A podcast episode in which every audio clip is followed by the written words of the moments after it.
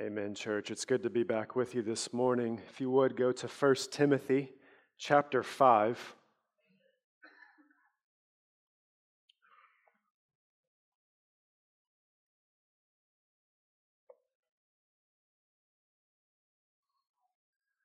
First Timothy chapter 5, we will jump into verse 9 through 16.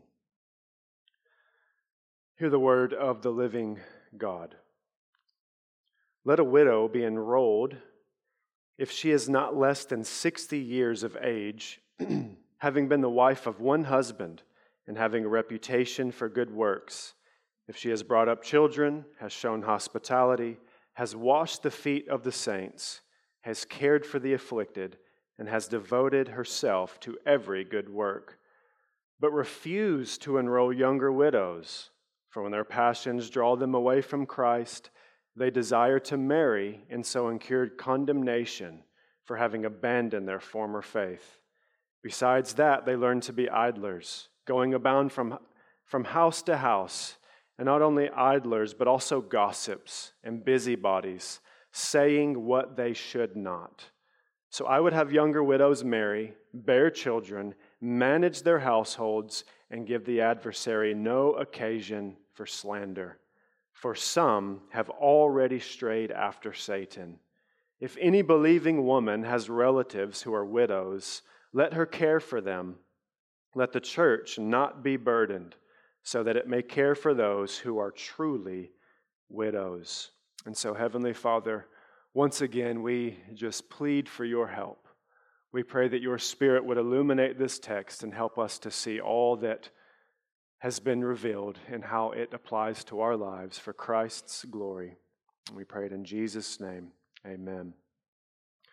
We're going to jump right back into uh, chapter 5 where Pastor John Mark left off last week. And one of the things that I love about expositing epistles is that as you just read the epistle over and over, and as you get to the end of the epistle, it's like your mind just gets so deep into the thought of the author so that it it, you have to just reach back into previous passages in order to make sense in terms of what is in front of you. And so we will reach back into last week's uh, section as well. And we see here uh, in Paul's mind that there is a theme in chapter 5 that continues to come up, and it's the theme of honor. And so last week, Pastor John Mark spent some time dealing with uh, the theme of honor. And we see in this passage this morning uh, that Paul has in mind a specific aspect of honor, and it's financial, or what we could say material honor. And so, honor uh, will look different when giving it to different people at different times. And so, when we think about the fifth commandment, honor your father and your mother, uh, that honor will look different depending on the nature of the relationship uh, between the child and the parents. And so, when a child is living at home and is fully dependent on his parents for everything, honor looks like joyful obedience always right away. Amen? But when that child grows up and leaves his father and mother and holds fast to his wife and leaves the home and gets married, he still has a responsibility to honor his father and mother, uh, but that honor will look a lot differently. And so uh, we need to be asking the question uh, what, does it, what does Paul mean when he says in verse 3, uh, going back to verse 3 from last week, he says, Honor widows who are truly widows. He gives a command to the church honor widows who are truly widows. But then in verse 5, he clarifies what he means by truly widows. He says, She who is truly a widow left all alone, has set her hope on God and continues in supplications and prayers night and day. And so, what does it look like to honor a widow who has been left all alone, does not have a husband, and does not have younger children to care for her? Uh, well, it certainly involves respecting her. Uh, it certainly involves having an attitude of gentleness and compassion toward her, but it goes beyond that. It needs to go beyond just the attitude toward her, and it needs to stretch into the realm of material provision. And so, to truly honor a widow is to make sure that she has the material and financial needs met for her to be comfortable, to live out the rest of her days in comfort, having all that she needs. Uh, James 2 15 to 17 is helpful in understanding this. He says, If a brother or sister is poorly clothed and lacking in daily food, and one of you says to them, Go in peace, be warm and filled, without giving them the things needed for the body, he says, What good is that? So, also, faith by itself, if it does not have works, is dead. So, it's, it's not sufficient uh, to merely honor those who are truly in need by having compassion toward them or being gentle toward them or respectful toward them, knowing they have provision, knowing they have material needs that we can meet, but yet refuse to provide for those needs. That is not true honor. And this responsibility to honor aging parents, to honor uh, true widows, uh, it's not first and foremost given to the church. Uh, we need to see this clear here. Uh, the, the command is first and foremost given to relatives and to the household, the children or the grandchildren of the widows. And so this brings us to a very important point that I want to spend uh, some time building out. Here, here, here's my point for the morning the family, not the church, and not the state, is the God ordained primary sphere for financial provision. Or we could say it more simply like this God has designed the domestic sphere to be the primary sphere where material needs are met. The family, not the church, and not the state. The family. We see this in verse 4. He says, But if a widow has children or grandchildren, let them first learn to show godliness to their own household and to make some return to their parents, for this is pleasing in the sight of God. It pleases God when family members provide for their relatives. It pleases God uh, when people in their own household, when a father provides for his wife and his children. It pleases God when adult children provide for and care for their aging parents. Why? Because this is God's design. You are being obedient to God when you care for those in your household, and the emphasis here in this text is on caring for aging parents who are dependent upon someone else to provide for them. And then going down to verse 16 if any believing woman has relatives who are widows, let her care for them. And then listen, let the church not be burdened, so that it may care for those who are truly widows. And I want to argue this morning that success, successfully uh, ordering our beneficence or our benevolence as Christians and as a church is essential to our witness and our purity to the world. And it's clear here that Paul is concerned about a couple of things. Uh, as he's giving uh, Timothy these instructions, uh, he is concerned that there would be professing believers in the church, particularly men who would have wives and have children and who would refuse to care for them and receive financial help from the church. And he goes on to say in verses 7 and 8 Command these things as well, so that it may be without reproach. But if anyone does not provide for his relatives, and especially for members of his household, he has denied the faith and is worse than an unbeliever. Is that loving? Would, would we consider that loving today? He says, if professing believers will not provide for those God has entrusted to their care, especially a man's own wife and children, uh, or if there's adult children who have aging parents, a widowed mother, and who refuse to care for her, they actually have shown themselves to be more morally bankrupt than non believers who do do that.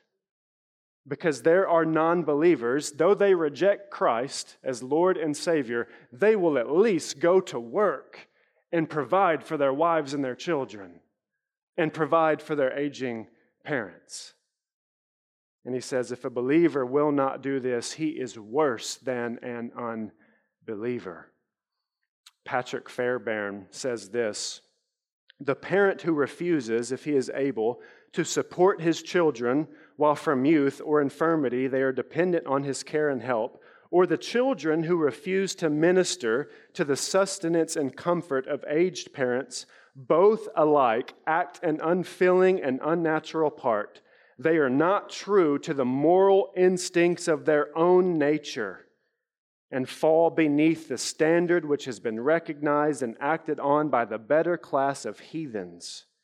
For one, therefore, bearing the Christian name, to disregard such claims is utterly inexcusable.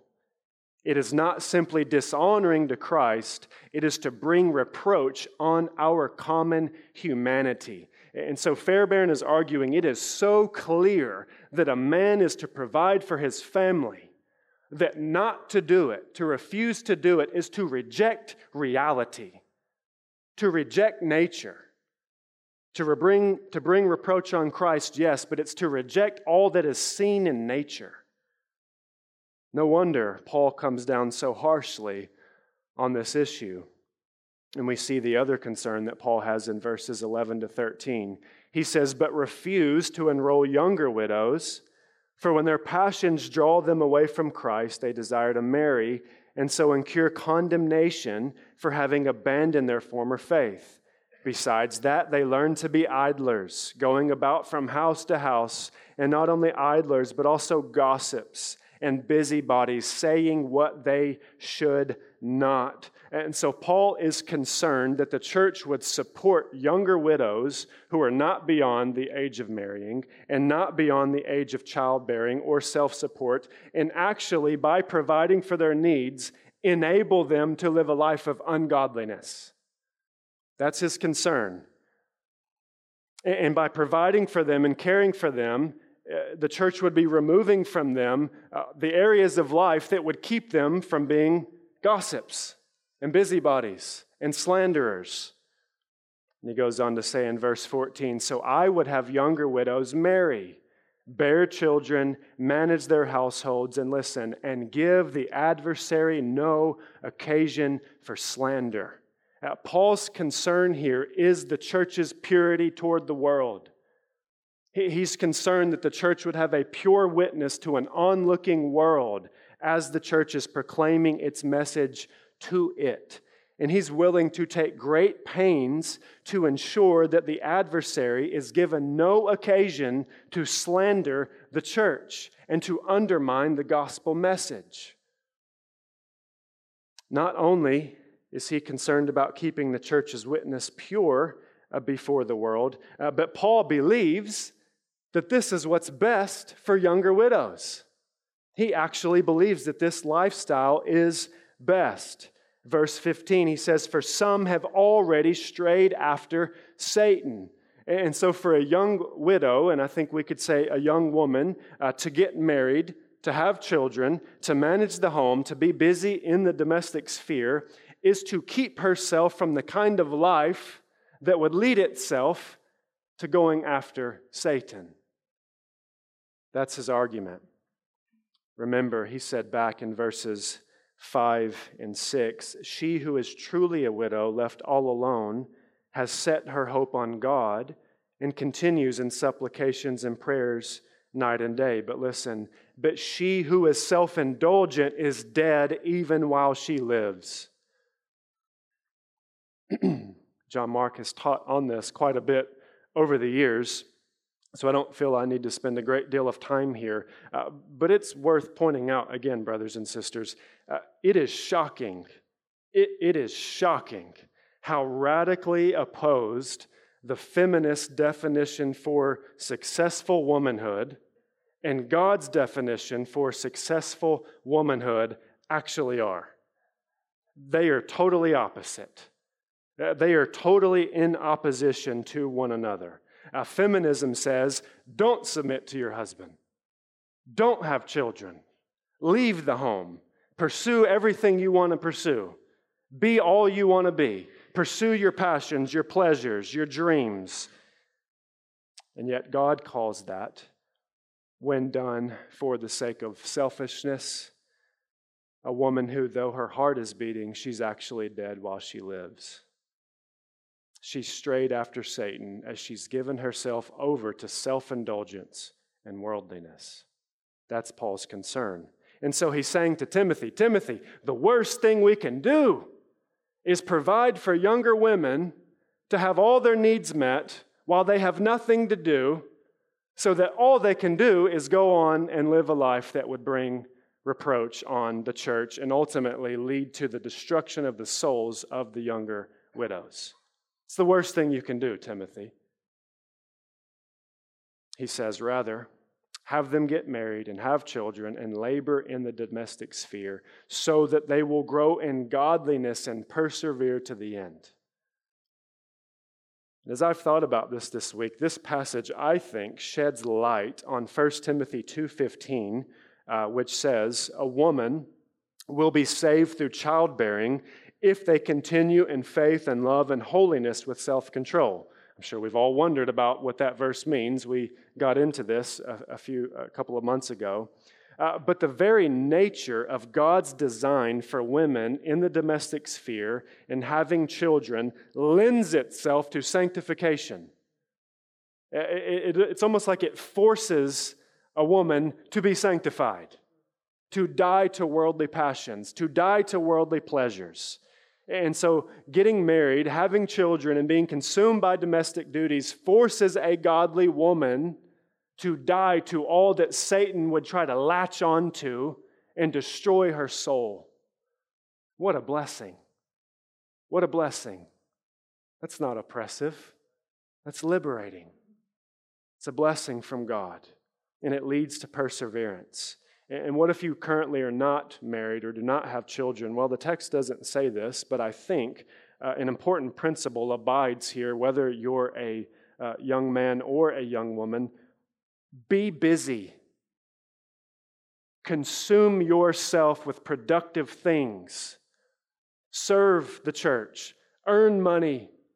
Be a blessing busy yourself with good, productive things so that the enemy doesn't latch onto your life and lead you astray. The season of singleness comes with a great deal of freedom and an abundance of free time. I know you singles may not think you have a whole lot of free time, but it lends itself um, possibly with the adversary of our souls to lead toward destruction. And one of the greatest blessings, I'll be honest, that I've seen in this church is the way that the singles love people. I've never seen anything like it in my life. Giving of themselves, giving of their time, not using their time for selfishness. I am very blessed by the singles in this church. Uh, you, you are doing this, and I commend you and encourage you to continue in this way. And guys, we see from all of this a very important conclusion about the Christian life, and it's this. You know, our Christian witness, uh, our testimony uh, that we are submitted to the Lordship of Christ cannot be just truncated down to an hour and a half of worship on Sunday morning, and maybe a couple of hours in a community group, and maybe even a half an hour private devotion every week. It cannot be boiled down to just that.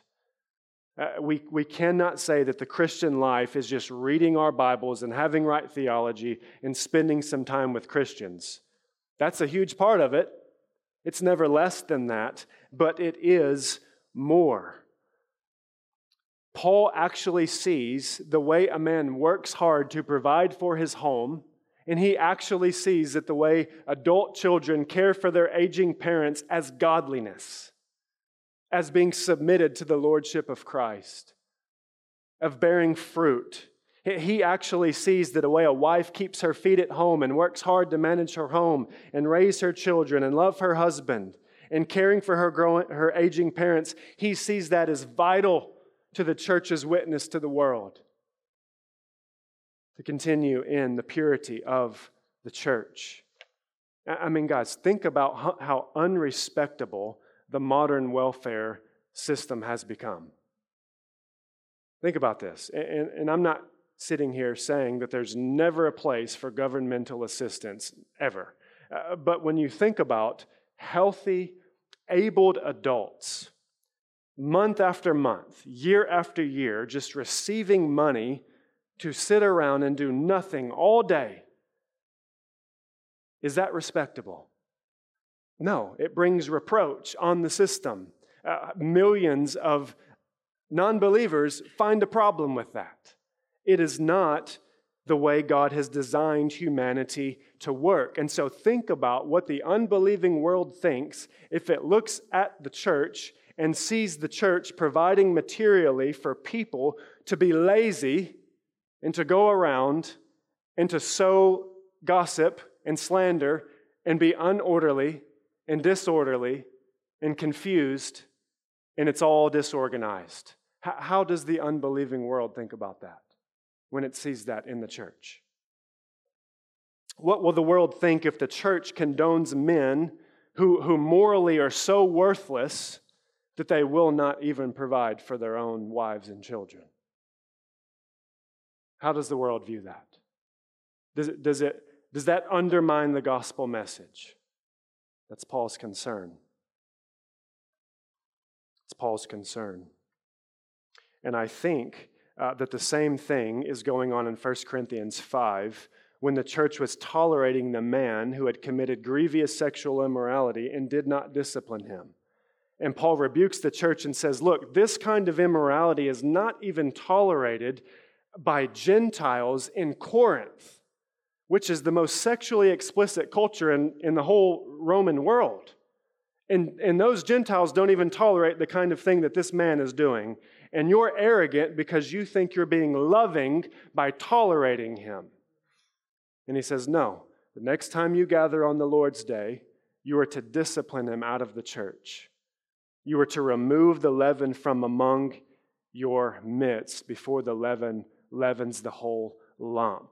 And so, again, what kind of testimony are we giving to the world if our families and our homes are not in order? If we're unruly and idle and lazy, and then the church just turns a blind eye to it and supports people who are walking in that disorderly way of living. Brothers and sisters, uh, there's something else in this text that we can't skip over. Paul goes beyond just giving age requirements uh, for the widows to meet before they can get on the church's roll to be cared for.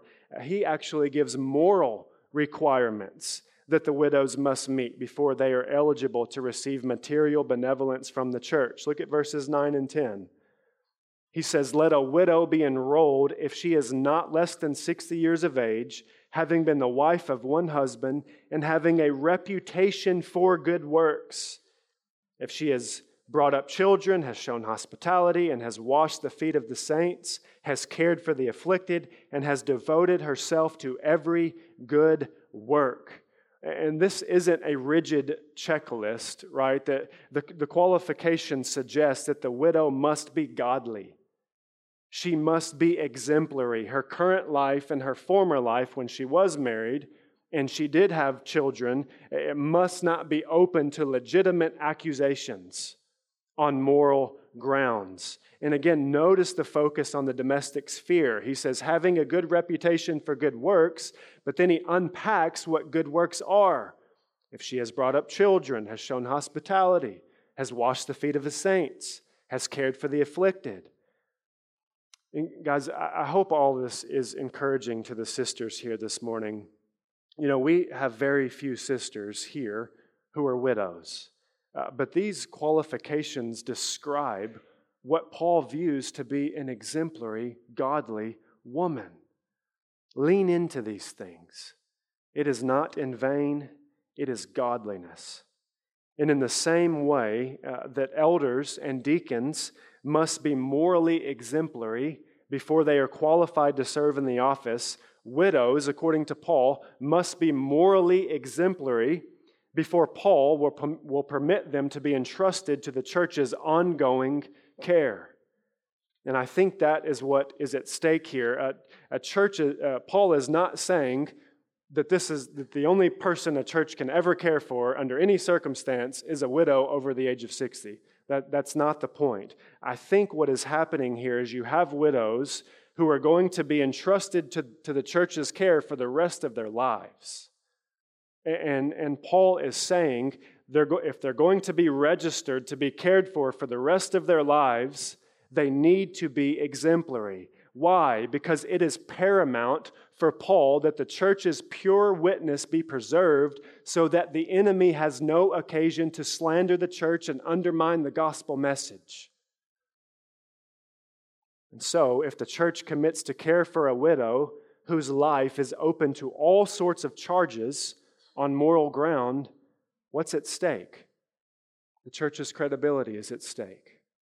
The message is at stake. So, for the same reason that elders must have proven themselves to be competent in the domestic realm before they can be elders, and in the same way that deacons must have proven themselves to be worthy as deacons before they can serve in the office, widows over the age of 60 who are left all alone must have shown themselves to be above reproach as a godly woman before Paul will permit the church to care for them ongoingly to care for them for the rest of their lives. And I do think that that is what is in view here. And I think it's likely that the widows would have in turn committed to doing some service for the church, whether it's prayer or whether it's serving younger ladies, some kind of service would have been given in exchange. And guys, you know, when we think about this, we've all heard people say, you know, the, the church is just full of a bunch of hypocrites. You heard this? I think we all have. Uh, you know, telling people how to live when they don't live right themselves. And, and I hope um, that we are equipped to push back against that kind of faulty uh, assertion. However, while the assertion is faulty, there is some truth to the fact that when there are scandals in the church, and when the church is given over to all sorts of moral corruption and charges, it actually does make it a hindrance for non believers to receive the message and want to believe and come into the church. That's actually true. We, we can actually provide a stumbling block for non believers from hearing the message when our lives and our churches are not ordered rightly after God's design. And we see something similar in 2 Thessalonians 3 6 through 12. But here the focus is on men who refuse to work and provide their own living. And I want to read this because I want to show you that this isn't just some hard right conservative approach. This is Paul's approach. And Paul, the apostle of love and grace, says this in 2 Thessalonians 3. I love hearing Bible pages turn. He says, Now we commend you, brothers, in the name of our Lord Jesus, that you keep away from any brother who is walking in idleness and not in accord with the tradition that you receive from us. For you yourselves know how you ought to imitate us, because we were not idle when we were with you, nor did we eat anyone's bread without paying for it. But with toil and labor we worked night and day, that we might not be a burden to any of you. It was not because we do not have that right, but to give you in ourselves an example to imitate. Now, listen, for when we were with you, we would give you this command If anyone is not willing to work, let him not eat. For we hear that some among you walk in idleness, not busy at work, but busy bodies. Now, such persons we command and encourage in the Lord Jesus Christ to do their work quietly and to earn their own living. Would those instructions be considered loving today? Would you consider those instructions loving today? If a man in the church is not willing to work, don't feed him. Let, let him go a few days without eating, and maybe the empty pit in his stomach will drive him to work and provide for his own livelihood. If a man is so lazy and lacking in conviction that he won't even work to provide his own living, don't keep providing for him. You're actually enabling him, church, to continue in disobedient living, enabling him not to honor God.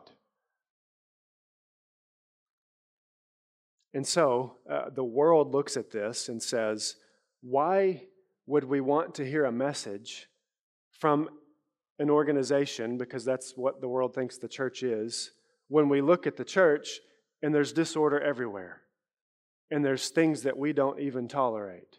Why, why would we want to hear that message? That's Paul's concern.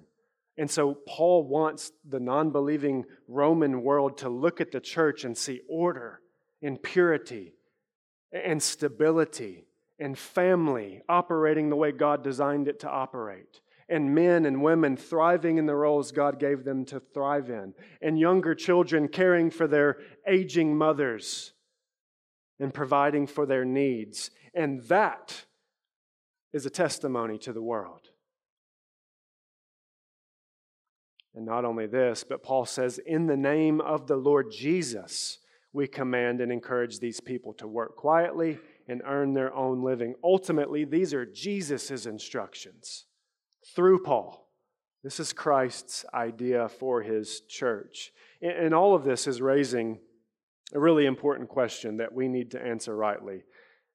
Who, who does the church have an obligation, right, a responsibility as a local body to care for mater- materially? Have you ever thought about that? Who does the church have an obligation, not talking about, you know, Christian freedom, where we as Christians have freedom to do good and, and to bless people and all of that. I'm talking about an official assembly. Who do we have a responsibility to care for materially? That's a vitally important question to get right. And there are a lot of people who give vastly different answers to that question. And I'm sure we've all heard someone say something like this you know, the church should be the ones caring for the poor. Uh, the, the church should be distributing provisions to everybody who has need. Uh, the church should be alleviating physical burdens and making sure that no one goes hungry. Uh, we are to be the hands and the feet of Jesus by feeding the poor and by distributing clothing in these types of ministries. Uh, have you heard this? It, it sounds pretty true. Sounds pretty good. And there are people who make the argument from Acts 2 that the church actually promotes socialism. Remember back in Acts 2, it says that uh, everybody had all things in common, and that the people who owned land would sell the land and distribute it, and the apostles would distribute it to all who had need. And so people will look at that text and say, hey, there it is. The early church, they were, they were socialists. Everybody had all things in common. Nobody had a lot, nobody had a little. And obviously, our church here is in a location where there is a large population of transient people and homeless people who walk by. And so we need to ask this question and figure this out. Are we as a church in sin for not giving a greater effort to meet the needs of the homeless population around us? Because there, I guarantee you, there are some Christians and some churches who would say we are. Who does the Lord Jesus require us to care for financial, financially and materially? And here's why it's so important to get the question right. Because getting the answer to that question wrong jeopardizes the mission of the church. We're talking about the mission of the church here. And if we get it wrong, we actually could miss what Jesus' commission to the church is. Whenever the church believes that its primary purpose is to distribute resources to anyone and everyone, and whenever the church sees its primary purpose in the earth as alleviating physical suffering, notice I said primary purpose, not that we don't have freedom to do that or that we shouldn't from time to time when we have occasion, but the primary purpose Whenever the church sees its primary purpose as alleviating physical burden, it will inevitably forfeit its Christ commission calling to make disciples through the preaching of the gospel and through administrating the sacraments and by building up the church through teaching and equipping disciples to live lives to the glory of Christ. We will exchange that if we see our primary purpose as just merely alleviating physical suffering and burden. We have to see that our primary mission is to save and minister to the spiritual needs of man. And if physical, if, if bearing physical burdens aids in that and we can do good to people, praise God. But our primary calling is to minister the gospel so that people can be reconciled to their God, who they are currently an enemy of, through Christ. And by baptizing them and by teaching them in local churches all that Jesus has commanded. And so we are, as Christians, free to be merciful. We should be merciful. Uh, we should be gracious. We should be compassionate. We should be generous. And we have the freedom to do mercy ministries. And I want to reiterate that. We do have that freedom. Yet, Paul instructs Timothy with apostolic authority and says, There are certain people that you have to care for, and it's those in your midst who are truly in need. And here's the caveat the Bible gets to define what it means to be truly in need. Not our culture, not our own feelings. The Bible gets to define what it means to be in need. And so, what biblical support do we have for the assertion that the church is primarily responsible to care for those in need within its own midst, first and foremost, rather than those outside of its midst? Because many Christians would say, no, that's backwards. We need to flip that around. We're, we need to primarily focus on caring for those outside the four walls of the church. And so, do we have biblical warrant for this? And I, I think we do. Uh, we see efforts to collect money to distribute to the poor saints in Jerusalem when there was a severe famine. So in Acts 11, 27 to 30, it says, Now in these days, prophets came down from Jerusalem to Antioch, and one of them, named Agabus, stood up and foretold by the Spirit that there would be a great famine over all the world. This took place in the days of Claudius. Now, listen, so the disciples determined, everyone according to his ability, to send relief to the brothers living in Judea. And they did so, sending it to the elders by the hand of Barnabas and Saul. So we see the church cared for the church when there was a famine. The disciples sent relief to the brothers. And they didn't just do it kind of uh, free, freely, just free distribution. They took it by Paul and Barnabas, who were above reproach and chosen for the ministry, and they gave it to the elders. There was a system. This was structured. Uh, you know, and speaking of Acts 2, we do see people voluntarily, not being mandated, but voluntarily selling their possessions and distributing the proceeds to anyone who had need. But who did they distribute it to? They didn't just walk around Jerusalem giving it to everybody equally, they distributed it to the saints, those in the church who had need. In Acts 6, there is a daily distribution of food for widows. Which widows? Believing widows. And then in Galatians 6:10, he says, "So then, as we have opportunity, let us do good to everyone and especially to those who are of the household of faith, especially to those who are of the household of faith. And so we do see in the New Testament, from the very beginning of its formulation, a very real benevolence ministry within the local church. There are certain circumstances and certain people that the church is obligated to care for materially.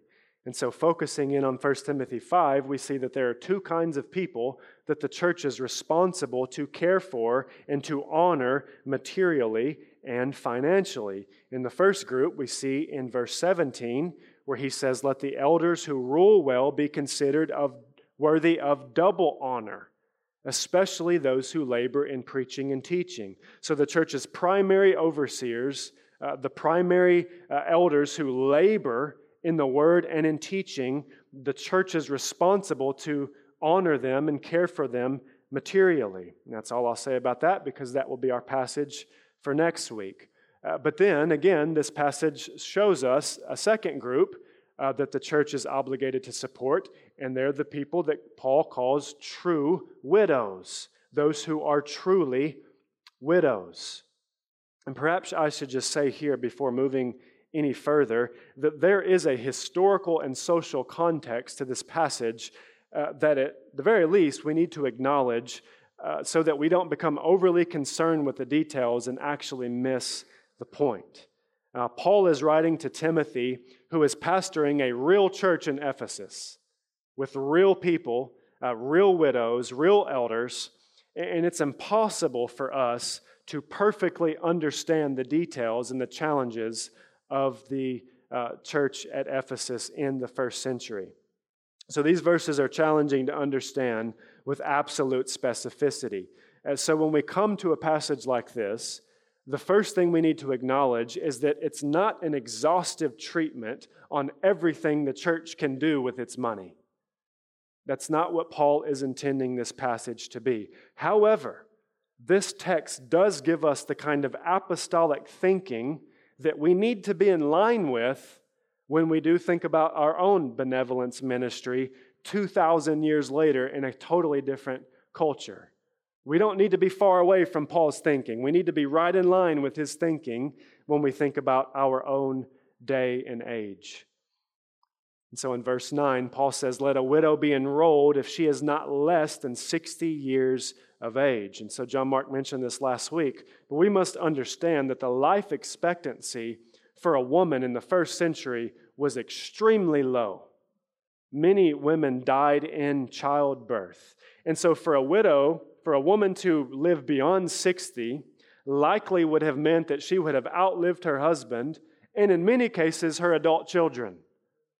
And so, there would have been very few women over the age of 60 at this point. And he says in verse 5 She who is truly a widow left all alone, has set her hope on God and continues in supplications and prayers night and day. And so it's not like Social Security or something here, right? Uh, Paul is not saying that if a woman meets the age of 60, then she's obligated to receive a check from the church for the rest of her life. That, that's not what Paul is saying. What, you know, what is the point? He's saying if a widow is 60 or older, she is largely beyond the age of marrying and the age of childbearing, and she's likely unable to provide for her own welfare, for her own uh, well being, her own needs, and her provisions. And so the church, in honoring her, is to come alongside her and care for her and meet her needs and make sure that she has what she needs and to provide sufficient food and clothing and housing and these types of things. That's what it means to honor someone who is truly a widow. And the Lord Jesus has commanded the church to do such a thing. It's commanded us. And so let's just pause right here for a moment and meditate on something. I, I, don't want us to miss this. What, what does the fact that the Lord Jesus commands the church to care for for widows that Paul calls true widows, those left all alone with no one else to care for them, what does that teach us about God's character? Well, it teaches us that God cares about the body. He, he doesn't just care about our theology and what we believe, He cares about our body. He cares that we have what we need. He cares, He knows that we need food and clothing and shelter. And He cares for us and He provides these things and he's designed it in his church to care for those who are truly in need and to show his love and his provision. And it shows us that God has a special concern for the weak and the vulnerable. Uh, you know, we, we see this all throughout Scripture. I'll just read a few texts here as we come to a close. Exodus 22, 22 through 24. You shall not mistreat any widow or fatherless child. If you do mistreat them and they cry out to me, I will surely hear their cry. And listen to this and my wrath will burn, and I will kill you with the sword, and your wives shall become widows, and your children fatherless. Psalm 68 5 Father of the fatherless and protector of widows is God in his holy habitation. James 1:27 Religion that is pure and undefiled before God the Father is this to visit orphans and widows in their affliction and to keep oneself unstained from the world. You know, we could take the rest of our time this morning reading verses about God's concern for widows, in the orphan, in the sojourner. And if you read the Gospels with your eyes focused on this, you would see uh, this aspect of God's character fleshed out in Jesus' life. Widows play a, a large role in the gospel narratives. They come up over and over and over, and Jesus cares for them. And he raises their, their sons from the dead. It's amazing God's heart for the vulnerable. And Paul, then giving instructions to Timothy on how the church is to carry out its benevolence ministry, commands local churches to provide materially for those widows who are truly widows, who have particular need and who are vulnerable beyond the age of marrying and without anyone else to care for them in their lives. But notice again that Paul does not quickly encourage Timothy to do that in the church, but he puts the demand upon the family, upon those of the household. He wants Timothy to exhaust all the options before placing anyone under the church's material care. And this leads me to a very important point where I want to close. I want to circle back to verse 4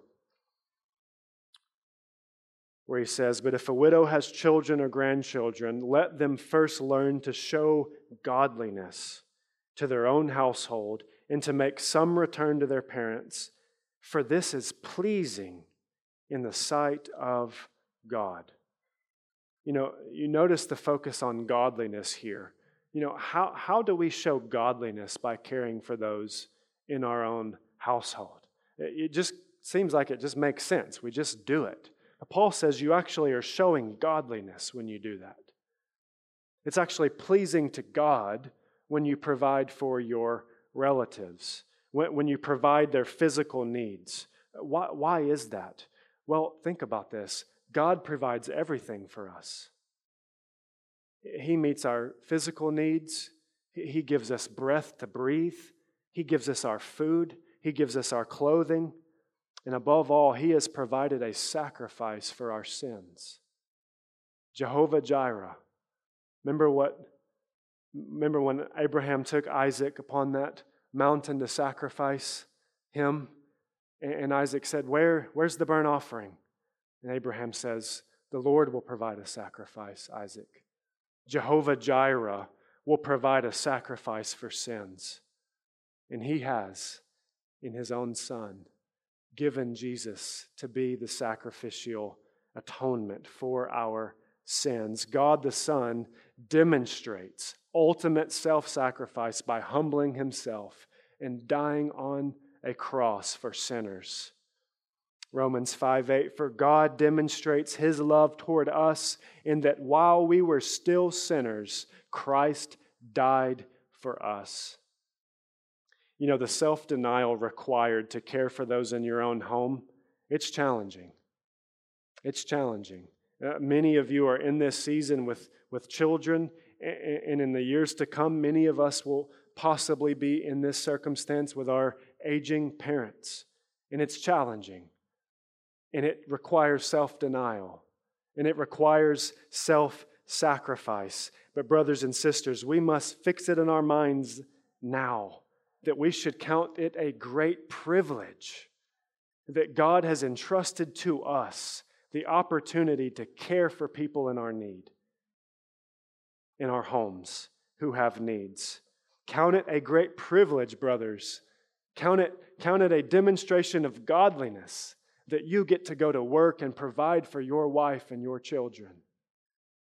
Count it a great privilege that you get to provide for your aging parents who have cared for you when you were young, and you get to pay them back and show godliness and honor the Lord. This is pleasing to the Lord.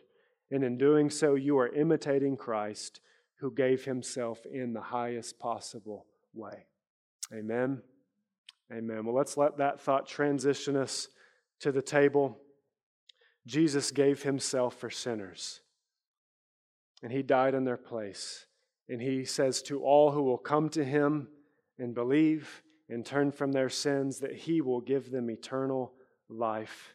And so, if you have received Christ by faith and put your hope and trust in him, and you've been baptized into his name, uh, we would welcome you to come to the table uh, and, and take communion with us. And if not, there are some prayers in your bulletin that you can pray during this time. And if you have any questions about the gospel or about how to be saved, uh, please come talk to me or any of our members after the service. So, brothers and sisters, take a few moments to pray and meditate on the goodness of God in Christ and all that He's provided for you. And when you're ready, come take the elements and return to your seats. Let me say a prayer for us. Oh, great God, uh, we thank you that you have provided all of our needs abundantly in your Son. Lord, if you did not spare your own Son, will you not much more give us all things? And the answer is clearly yes. And we thank you, Lord. We thank you for all your goodness toward us. And I pray that you would help us to go from this place, Lord, and to order our homes and our church rightly after your design. And we pray, Lord, that we would care for those that you have given us to care for, and that we would lay down our lives to provide for those in our own homes, not so that we can be selfish but so that you can be glorified and pleased. And we thank you for this. In Jesus' name, amen.